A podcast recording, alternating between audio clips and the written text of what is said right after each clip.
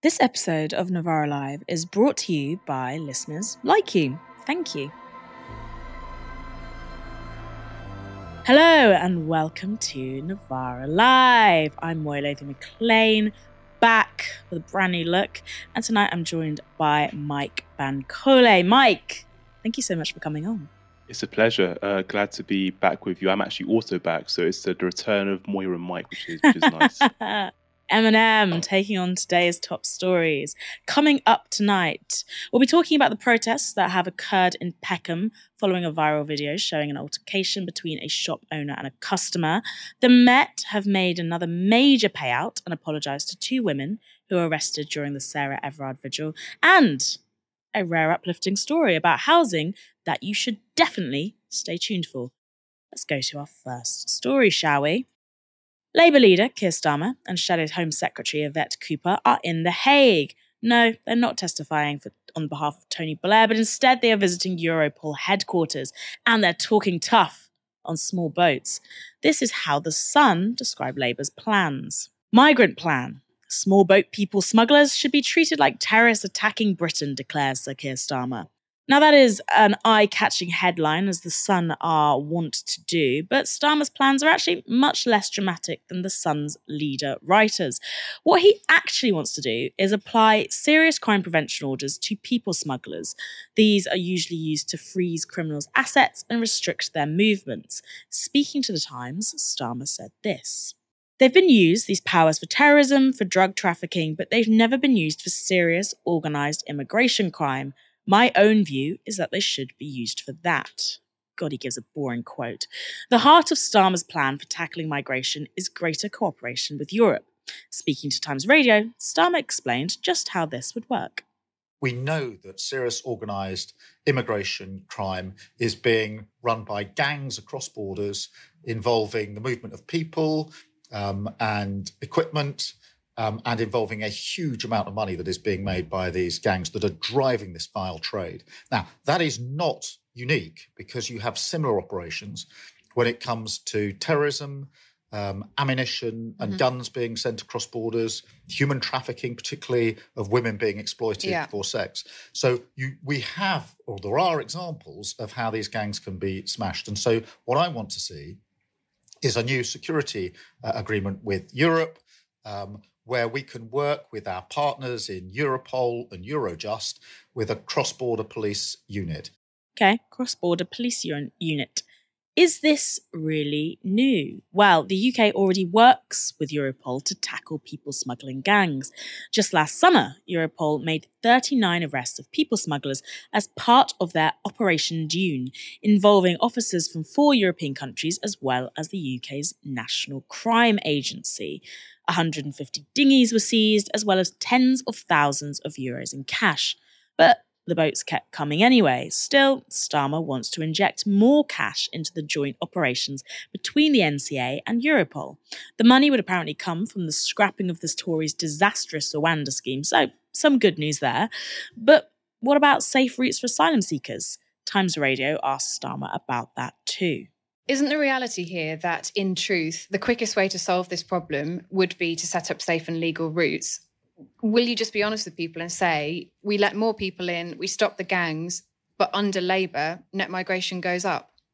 No, under Labour, we get control of this situation. At the moment, we've got the appalling situation where we are not deciding as a country who's coming uh, to the UK, the gangs are deciding. That is fundamentally wrong given that net migration has hit record highs under the conservatives' rush to control our borders. I'm not sure how much higher it could really get. Anyway, that's not really an answer, but Starmer has pledged to process claims more quickly. At the end of last year, the backlog of cases stood at over 160,000 cases, leaving vulnerable people in limbo for years. There's also been the suggestion that Starmer would negotiate a new migration returns agreement with the EU. The Times reports this. Starmer confirmed that Labour would ultimately seek an EU wide returns agreement. Quote, We effectively exited the returns agreement we were in and have never replaced it. The first job is to secure the borders and make sure we are the ones determining who comes to this country, he said. The EU is working on a new returns agreement that would mean each member state take a minimum annual quota of 30,000 migrants or pay 20,000 euros for each person they do not accept. Ask if he would be willing to accept the quid pro quo of migrant quotas in exchange for a deal, Starmer said that would be part of any discussions and negotiations with Europe. That concession, if you want to call it that, has the right frothing giving them an opportunity to accuse Starmer of handing the control of our borders to Europe. Here's Health Secretary Steve Barclay on LBC. Noting that the fifth of the Prime Minister's five pledges was to stop the boats moving to other matters, how embarrassing mm. will it be if Sir Keir Starmer has actually alighted upon a plan that will work, and we'll hear more of later today? Well, he hasn't. I mean, it's just yet another flip flop from Keir Starmer. I mean, how is it uh, on housing? He's, because because he wants to surrender control of our immigration to the EU and let them decide uh, on the quotas. There's almost a million uh, crossings into the uh, almost a million um, uh, asylum seekers coming into the EU, uh, the proportion we would need to take in terms of the quota will be far in excess of any numbers now. And what the National Crime Agency and others have said is we've got to have a strong deterrent. That is what we're putting in place. We've got a returns agreement with Albania that's seen a 90% reduction. Uh, the number of crossings into the UK is down 20% this year. To the EU, it's up 30%. So what Keir Starmer is proposing is to give the EU control of our immigration policy, let them decide on the quota. And given the numbers going into the EU are significantly up, the number that we would then have to take in return would be much higher than is the case now. All this chat about giving the EU and Europe control of our borders when we're paying France about, I don't know, was it 478 million pounds over the next three years in order to patrol their beaches. I feel like we've already ceded control of these borders and it's resulting in human misery. Home Secretary Suella Braverman, however, upped the ante, saying this. Finally, we see Sir Keir Starmer's migration plan. He'll let Brussels decide who comes to the UK. He'll agree to make Britain the dumping ground for many of the millions of illegal migrants that Europe doesn't want. And none of this will stop the boats. Nothing these people do stop the boats. this idea of millions. Well, actually, the scheme that Starmer is talking about sets a quota of 30,000 people per year.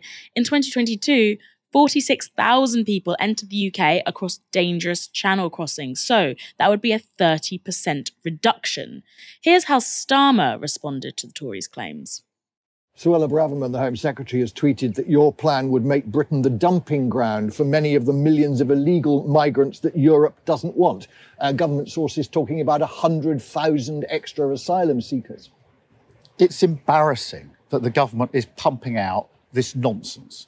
I can only assume it's because they've got nothing sensible to say on the issue. What I'm discussing today is a security agreement, sharing of information, operationalizing the way that we can smash these gangs. I think anybody watching this would say that's common sense. We need to do it. Get on with it. But um, I'm afraid this is now typical from a government that's completely lost control of the situation. Can you believe it? I actually agree with part of what Keir Starmer is saying there this is because the government have absolutely nothing useful to add to the discussion. And Sam Coates from Sky added this useful bit of context to the overall debate. Today, Tories accuse Labour of wanting to make the UK the quote, dumping ground for many of the millions of illegal migrants that Europe doesn't want. This is because Keir Starmer has said again today he wants to negotiate a returns agreement with the EU, and the quid pro quo would be accepting quotas of migrants from the EU. Earlier in the summer, Rishi Sunak was attempting to negotiate his own returns agreement. Tim Barrow's negotiations stalled, and we don't know the precise terms, but would have almost certainly involved the UK taking a share of EU migration. Some in the Home Office came across as less enthusiastic than number 10 on this. I think, in fact, some more extra reporting Sam Coates did on this story uh, found that the reason those negotiations stalled is because the government hardline said we will not accept quotas. Mike, is Keir Starmer's plan a winner, even if it doesn't yet outline those safe legal routes I think the safe and legal routes is the big problem for Keir Starmer because that is the only way to stop these boat crossings. So I think Starmer and, and Labour have proposed a bare minimum, which is obviously an improvement on what the Conservatives are offering us at the moment. But you know, in terms of processing claims quicker, in terms of stopping Rwanda, and I think any sensible person knew Rwanda was an absolutely stupid policy. You know, so stopping Rwanda is a good thing, and also this kind of deal with the EU seems, in some ways, a positive thing. But I think the ultimate thing and the ultimate, you know, we, we banged on about this on the Novara. I've banged on about this on the Novara myself the ultimate way to stop these boat crossings, you know, isn't by tackling the smugglers. It is actually just providing these you know, people who are trying to flee war, you know, persecution and other complicated situations. It's about providing those people with safe and legal routes because at the moment those routes don't exist to come to this country. That's why people are ending up in the hands of smugglers because that's the only way they can, you know, seek sanctuary in, in, the UK. So I think the most important thing, and if Labour want to actually stop the boats and stop the boat crossings, you need to provide these safe and legal routes. So I think, you know, I found the story and the way the story was framed, especially in, in terms of smugglers, quite interesting because I think for Keir Starmer, he does see this as, as, a vote winner because he sees this as appealing to particular segments of voters, right? So the idea that smugglers are like terrorists and they must be crushed, and that's reported in the Sun by Labour. I think that's telling because I think Starmer feels that there are a particular group of voters who have maybe you know restrictive views on immigration and who want to see these smugglers crushed, and that's the way you deal with the, with the, with the boats issue. That was going to you know get them fired up and be like, oh, you know, Labour have got a plan for us. So I think Starmer views it as a way to win over a particular segment of voters. Wherever this stops the boats, which is the key thing here for for for, for the government, for Labour, the key thing is stopping the boats. Whether it's going to stop the boats is another issue because I don't think it will.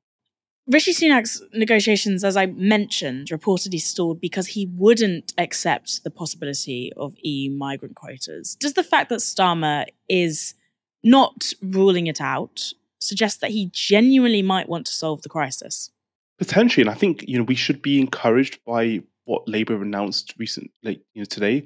Again, I think it is the bare minimum, and I think what we are seeing is you know a, an improvement to what the Conservatives are offering, who are offering absolutely nothing, but it's kind of you know approach to migration that lacks complete compassion and, and and you know empathy for those fleeing persecution. So I think what Labour are offering today is the bare minimum, and it's a good start. I think Zoe, Gardner's you know provided some thoughts on this. She, she's always someone worth listening to, and she's spoken about how you know she understands people have lost you know you know understanding with where Labour are on particular issues. But this is a good start, but it shouldn't be the end point for Labour. This should be a platform upon which they can build.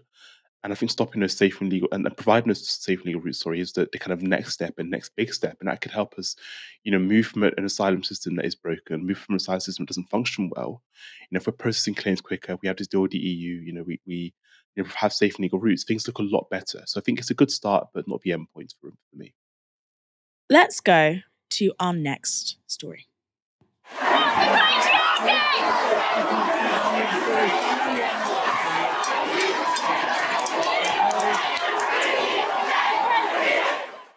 That was the moment in March 2021 that Patsy Stevenson was pinned down by the Metropolitan Police and arrested. She'd been attending a Clapham Common vigil for Sarah Everard, who was murdered by Met Police officer Wayne Couzens.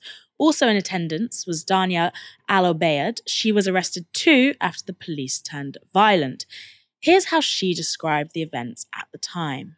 When I saw the policemen there kind of handling the women on the bandstand quite aggressively, pushing them. Um, when all we wanted to do was just stand there, stand against the violence against women in this country. That's all we wanted to do. I felt it was necessary of me to join the women on the bandstand. Um, so I climbed over the bandstand um, away from the police, and I was joined by another woman. And at that point, there was four of us at the bandstand. A few minutes after, I, I want it to be clear that this all happened in quite a short period of time. It's not like we were given hours to mourn or even an hour to mourn. This happened within half an hour of me arriving there. I wasn't, I personally don't feel like I've even mourned yet. It's all been um, just speaking up against this, but I don't feel like I've yet to mourn this. Um, at that point, we got dragged. I luckily, I, or if you can say, you luckily, were just standing there. We were just standing just, there. That's all we were doing.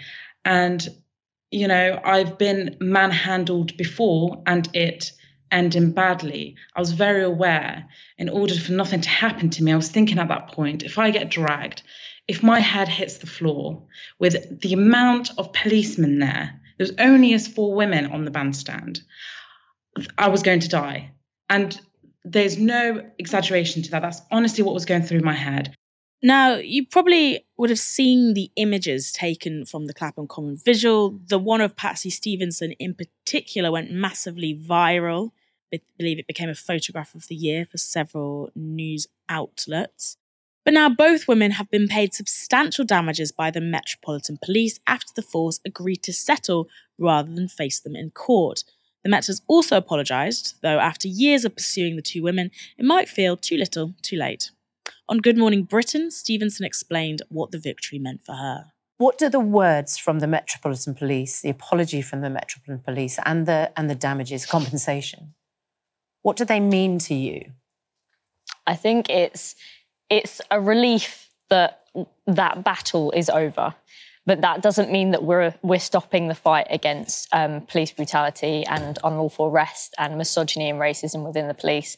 I think you know we were never going to get full accountability, especially from the Met.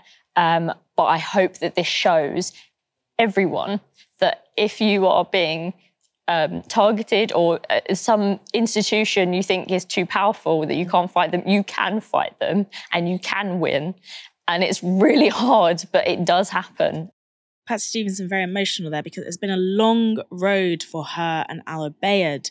In 2021, a police inspectorate review of the police's use of force described it as, quote, absolutely right. And it was only last year that the Met stopped pursuing convictions for women arrested at the vigil after the CPS declared the cases not to be in the public interest. Al Obaid was even convicted in her absence under a single justice procedure that took place behind closed doors. She later had that conviction quashed, but described her reaction like this I was devastated when I found out to be convicted behind closed doors for standing up for my human rights and our rights just to be safe from violence felt extremely unjust.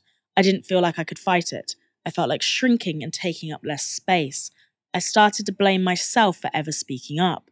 It brought back some of the terrible experiences in my past and took me to a dark place where I didn't think my voice mattered or that I even had a right to speak. The apology and the payout hopefully means an end to the Met's campaign of harassment against Stevenson and Al Obaid, but that doesn't mean the end of the women's campaign against the Met. Speaking on Sky, Stevenson said this about what she thought should happen to the force next. Every single time something like this happens, there's too much public pressure. It's like a pressure valve, there's too much, and they release it with, We've got a new commissioner. Don't worry, we'll reform. And they don't time and time again. It just resets the media, it resets public pressure, and it ends up being forgotten about. And that's what we cannot let happen again.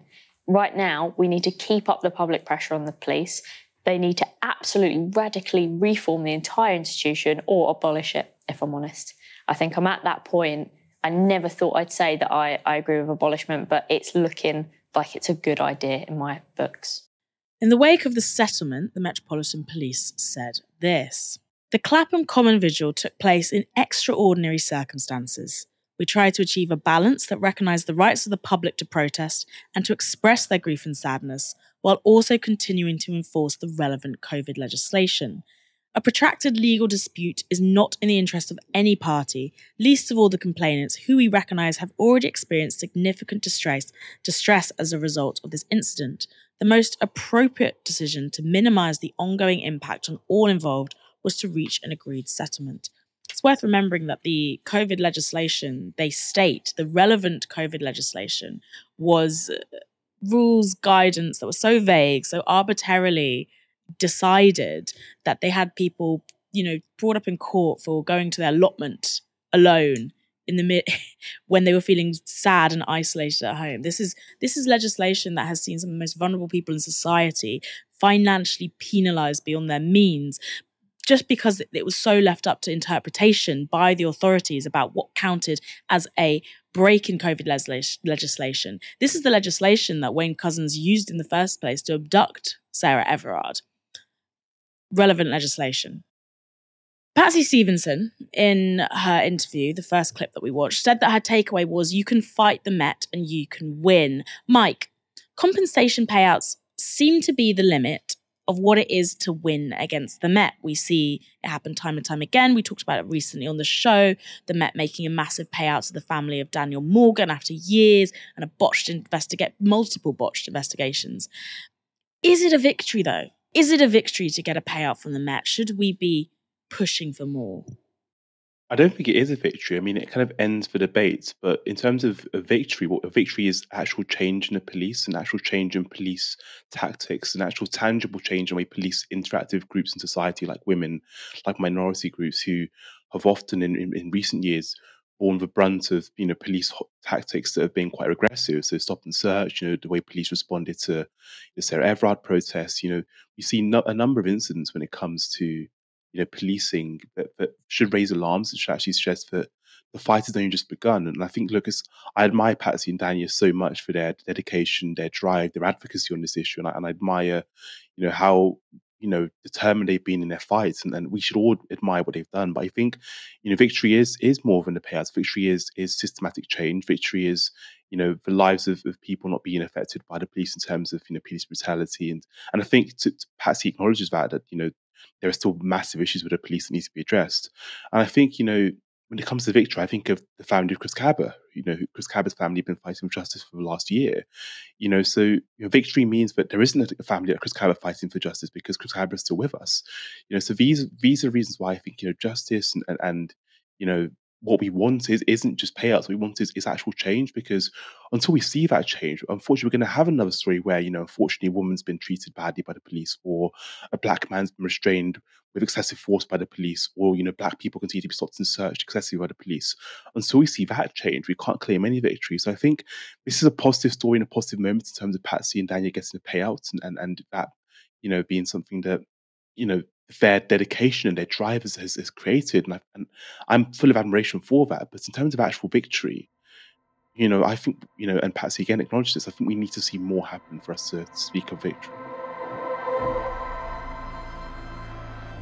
Before our next story, I want to talk to you about something important. Having really great, pluralistic, left wing journalism that challenges the status quo is, in my opinion, something worth funding. Novara Media isn't reliant on flaky or fragile funding models. We are powered by people, people like you, who trust our journalism and value what we do. If you can, please consider donating one hour's wage per month or whatever you can afford at novaramedia.com forward slash support. We couldn't do this without you. Let's go to our next story. It's a rare one. It's a little rare treat we've got for you here. A positive news story. Let's all just take a moment. About housing. Can you believe it? Here is an intriguing headline from the BBC. Cornwall Council sells £640,000 flats for £1. Now, you may be wondering, as I was when I saw that headline, what is behind such a major discount? Is it located perhaps next to Boris Johnson's new gaff? No, Instead, it is an attempt to maintain affordable local housing. 11 Grade 2 listed flats in Looe, southeast Cornwall, have been sold to the Three Seas Land Three Seas Community Land Trust. Cornwall Council, which owned the land and flats, had vetoed a £1 million refurbishment in 2021, but the Three, Three Seas Trust said they could raise the money through grant funding if the flats were sold to them for a cheap price. They received support for the bid from Looe local councillors Edwina Hannaford and also Councillor Armand Toms, who I happened to speak to earlier today. The beauty of the, the uh, land trust taking them over is that they'll be kept for the local community. Um, and, and if they hadn't have been uh, taken over, they would have been sold, probably sold off. You know, um, there was quite some controversy not so long ago when a uh, a council place was sold down west, where it was sold for about a million pound because it had a magnificent sea view. You know, and and for me uh, at the moment, with the housing crisis currently going on, we need to keep every bit of property we can for local people. How are you seeing that housing crisis play out in areas like Looe and Cornwall? What does it look like on the ground there? It's tough. When you think that everything's predicated on, you know, even for a housing association, on 80% of the local values and rents that are, that are being paid, in places like Looe, that's a tourism hotspot, um, and, and people are uh, being moved out and places sold for being Airbnbs or holiday lets or you know used for second homes. It's a tough situation out there. At one time, I had six people on my list that had had uh, what they call a Section 21A, um, which is the, the landlord's right to say, I'm going to sell the property, I'm going to let it in a different way, and, and they have to move out. And, and I think any uh, councillor in seaside or you know coastal communities will understand exactly what I'm saying. It's a tough situation for local people that want to have private let uh, private rented accommodation this amazing deal that's been done to preserve these 11 flats and refurbish them for local affordable housing purposes. How did the Community Trust and Looe councillors like yourself get this deal over the line with Cornwall Council? Was it difficult? Were there many obstacles? Or was it that everyone was pretty much in agreement? Every councillor in Cornwall, you know, from town and parish councillors right up through to Cornwall councillors, are well aware of the situation of the uh, housing market across the whole of Cornwall. Um, it's a popular tourist destination. It's a popular retirement place. You know, we have uh, 27% of the population are over 65. So, you know, it, it is increasing, uh, popular for people to move here. And of course, with that means that, you know, people that are on the lower wages, especially the minimum wage, struggle to afford to have, um, you know, private rented accommodation. Yeah, tell me, what is the affordable housing need like in Looe? Uh, how many of your residents currently can't afford these skyrocketing private rents or to buy their own house? I think the current rate for my local area is um, 15 times the average wage, you know, which is, well, just thinking of the deposit is probably, you know, in excess of years of wages. And, you know, people can't afford that any longer. You know, the price of petrol's gone up. And if you live in Cornwall, you've got to have a car because public transport is um, not as good as it used to be. If you work in Plymouth, the last bus bus now back from Plymouth is at five thirty. Well, most of the shores, stores, and shops shut at six. And how do they get back home unless they've got a car? These days, petrol, the tolls on the bridge, and and everything else that goes with it is all a part of the impact of the cost of living. Do you see this model um, of you know councils working with community trusts in order to sell them land and housing at much lower prices than they would have been at auction. So they can go back to the community and be refurbished and repurposed for community bases. Do you see this as a model that other councils should follow? I certainly do, Moya, Um, this is important.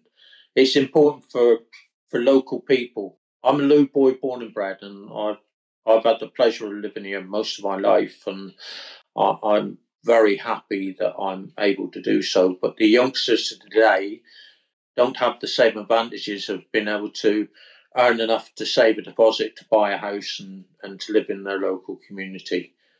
It, it pains me to say it, but something's gone wrong where hardworking people can't buy a house and you know they're pushed out of the market. Sixty percent of their income goes on their uh, renting a place to live it, it, it's tough out there at the moment, and with the rate raising you raising the cost of utilities and that, you know, we need to use every tool in the box to provide that affordable accommodation, and and this scheme does that in in bucket loads. I've seen quite a few stories from Cornwall recently where it's been really inspiring examples of self sufficiency or a community taking matters into their own hands.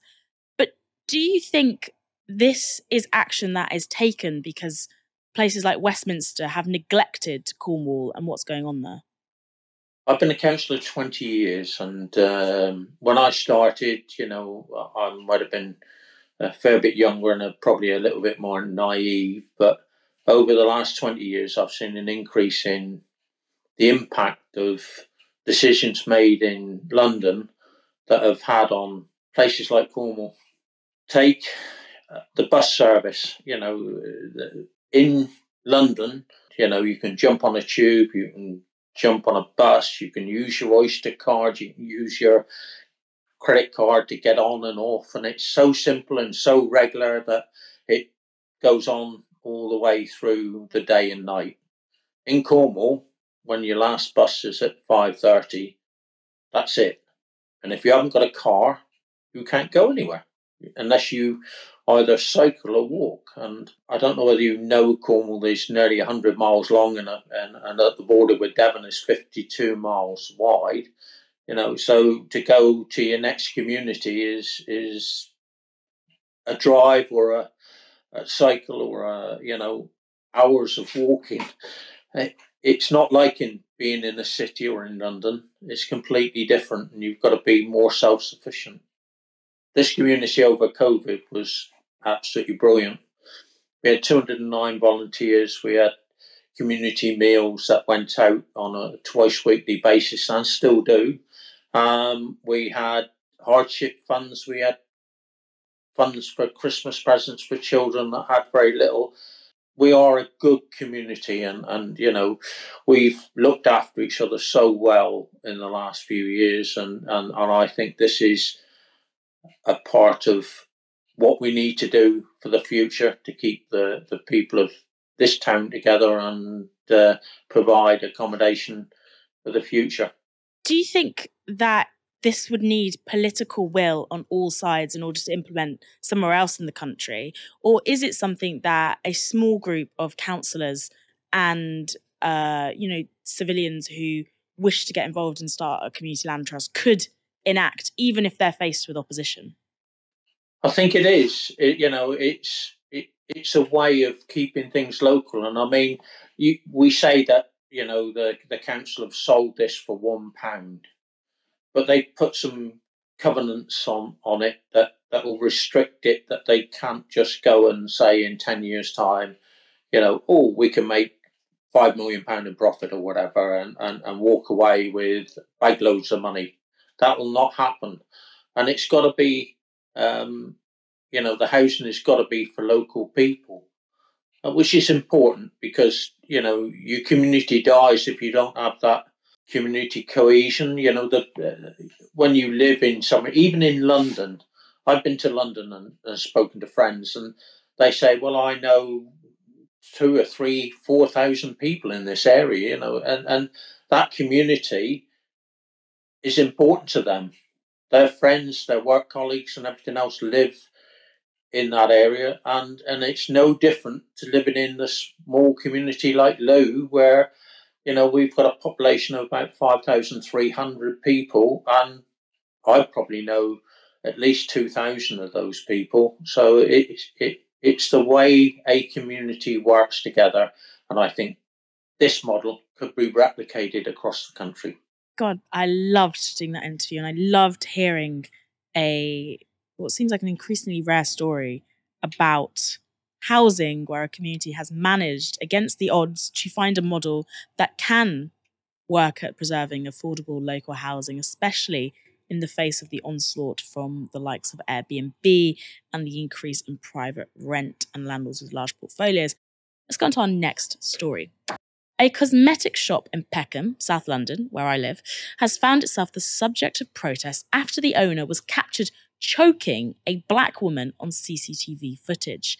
The incident took place on Monday, the 11th of September, at Peckham Hair and Cosmetics after a row over a refund. According to Sohail Sindo, the shop's owner, the customer, who remains anonymous, asked for a refund and became angry when she was refused. She then said she would take items equivalent to the value of the goods she wanted to return.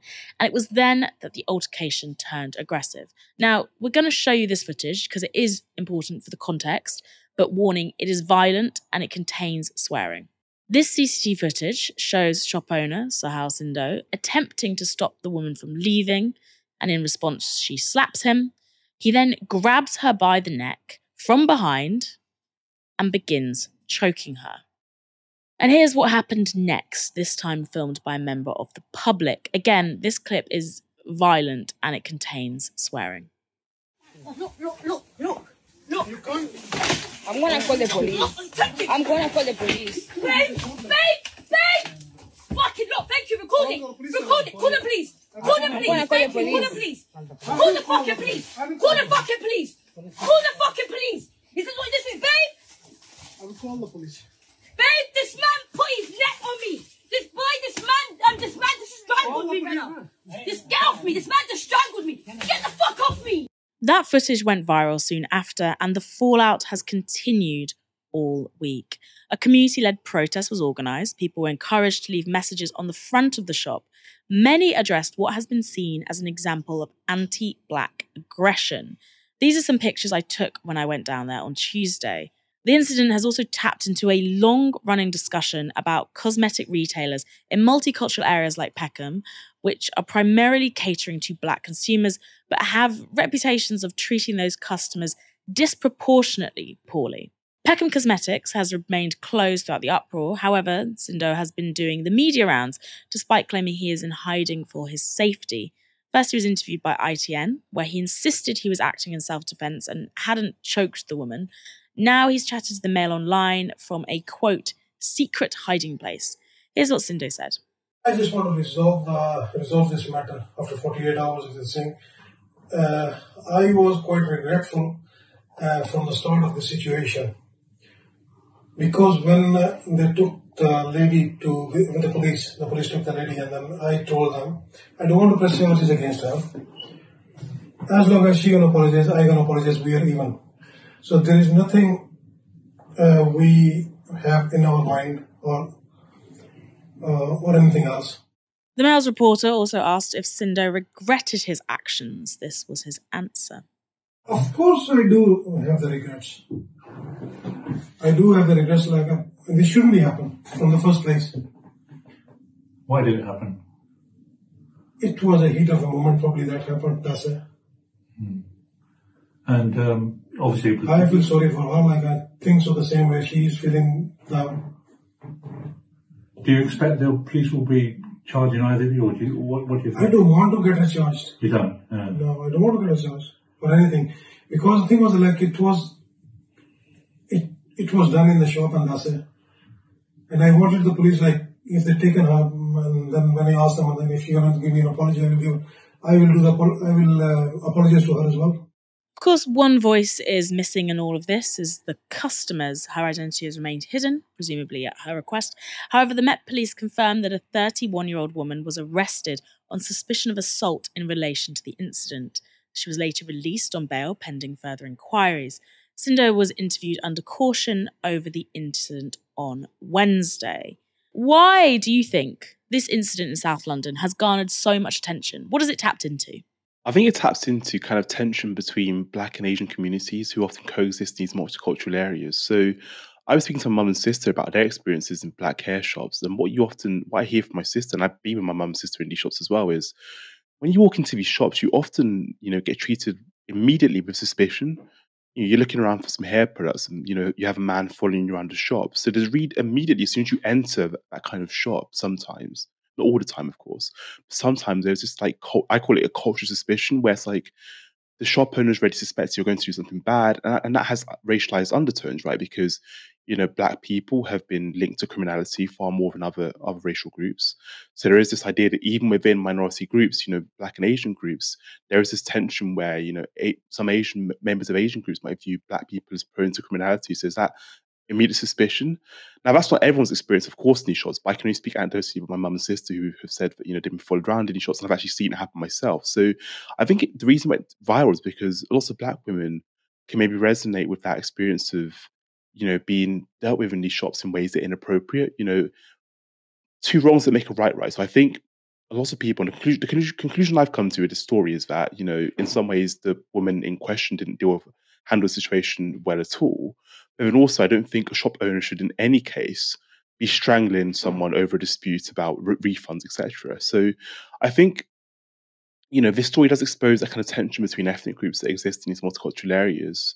Um, and certainly, I think also black women have, have you know, the reason why they took to the streets yesterday or, or the day before, sorry, because they're frustrated because I think a lot of people who live in the area maybe will live in maybe similar areas. Like I, I know Tooting has quite a few black hair shops um, owned by by Asian men or Asian families. I know that you know people across the country who live in these multi-ethnic areas, you know, might have experienced the sort of same thing that this this woman experienced. So I think it taps into this this tension that exists within different ethnic communities, and I think this is a tension that's real and that people don't realize because often what happens is we lump minority groups together, right? So it's BAME, you know, these these people are all the same. But I think there are you know real differences in how you know black and Asian groups experience the world. Of course, there are similarities as well. You know, both groups experience racism and discrimination at the hands of you know you know white people in this country. But there are some nuances and differences, and I think this story kind of brings all of that to the fore. I think that is an excellent point you've made there, and something that if you are not a member of these groups or don't live in these areas, you are usually not aware of that tension. Um, you know, and it's it's really interesting. There's a there's a famous chain that exists in London called Pak's, which is actually owned, co-owned by a Jamaican man. Um, but if you go into those shops, you are followed around by staff who are primarily South Asian, and that has caused a lot of tension because this primarily caters to a black consumer base. But the problem is these these you know these tensions are not really discussed or addressed. So what we get instead are these explosive incidents where everything comes out at once rather than you know intra-community attempts to discuss this. And it's also because minority communities are often bunched together in certain areas, as you say, Mike, um, and pushed into certain areas and just, uh, you know, grouped together and just like, bam you all need the same things. You should all just, you know, go over there. You're a homogenous blob. You all have the same needs and experiences of the world, which is not how things go. Um, but I just, I'm hoping that out of this comes better inter-community discussions or better inter-group discussions. But what I'm actually seeing instead is, you know, real I don't know, an, explo- an explosion of tensions in a way that feels again like it's more divisive than it is going to be cohesive, which is very worrying.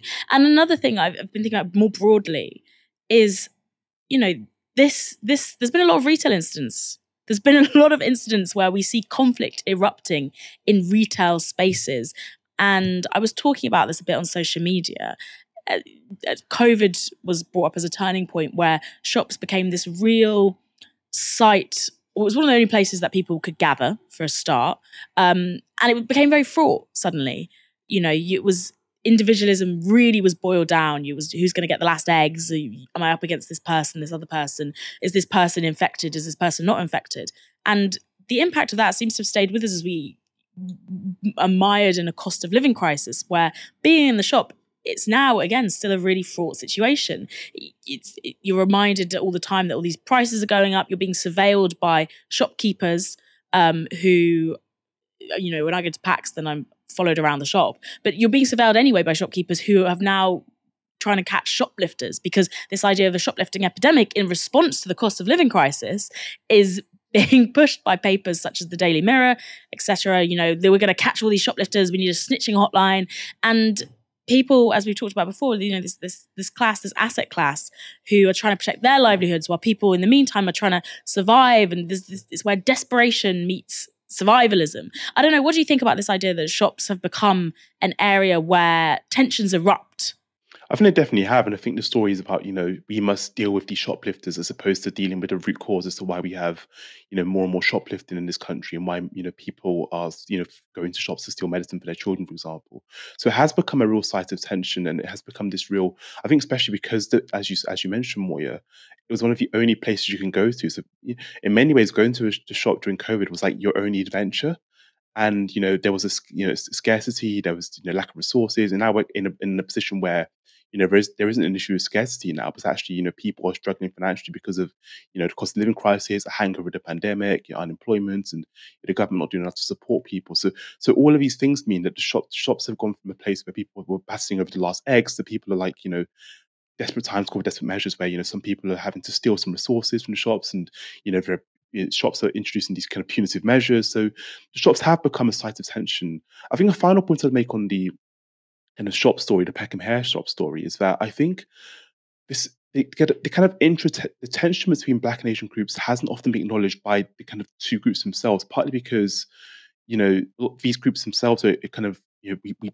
both face structural racism and there is this idea that there is a bigger enemy, there's a bigger fight. But I do hope that this does kickstart a conversation, as you mentioned, Moya, where recognize that there is this tension, right? There is this tension where, you know, occasionally, you know, black people are treated with suspicion and, you know, maybe some black people treat Asian groups in ways that are not are not nice as well. So I think that tension does need to be recognized and, and needs to be acknowledged. And we, you know, as you mentioned, I think that intra-community organizing and, and you know, just conversations that we have can make things a lot better. So yeah, I think shops have become a real site of tension. I think this story is an example of that. I think the story is a shoplifter an example of that. And it's a yeah, it's an interesting place to be at the moment. I live in the area, as I've mentioned, and I go past the shop regularly. I've been past it every single day this week since the incident happened. This morning, when I passed, I noticed that every single sign that had been put on the shop had been torn down. But yesterday, on my way home, who did I see outside Peckham Hair and Cosmetics but this man? Yes, that's noted former actor turned right wing shit stirrer Laurence Fox.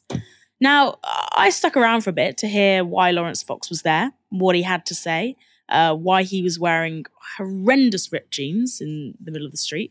Uh, and it was really interesting watching Laurence Fox work and watching his corresponding statements on social media.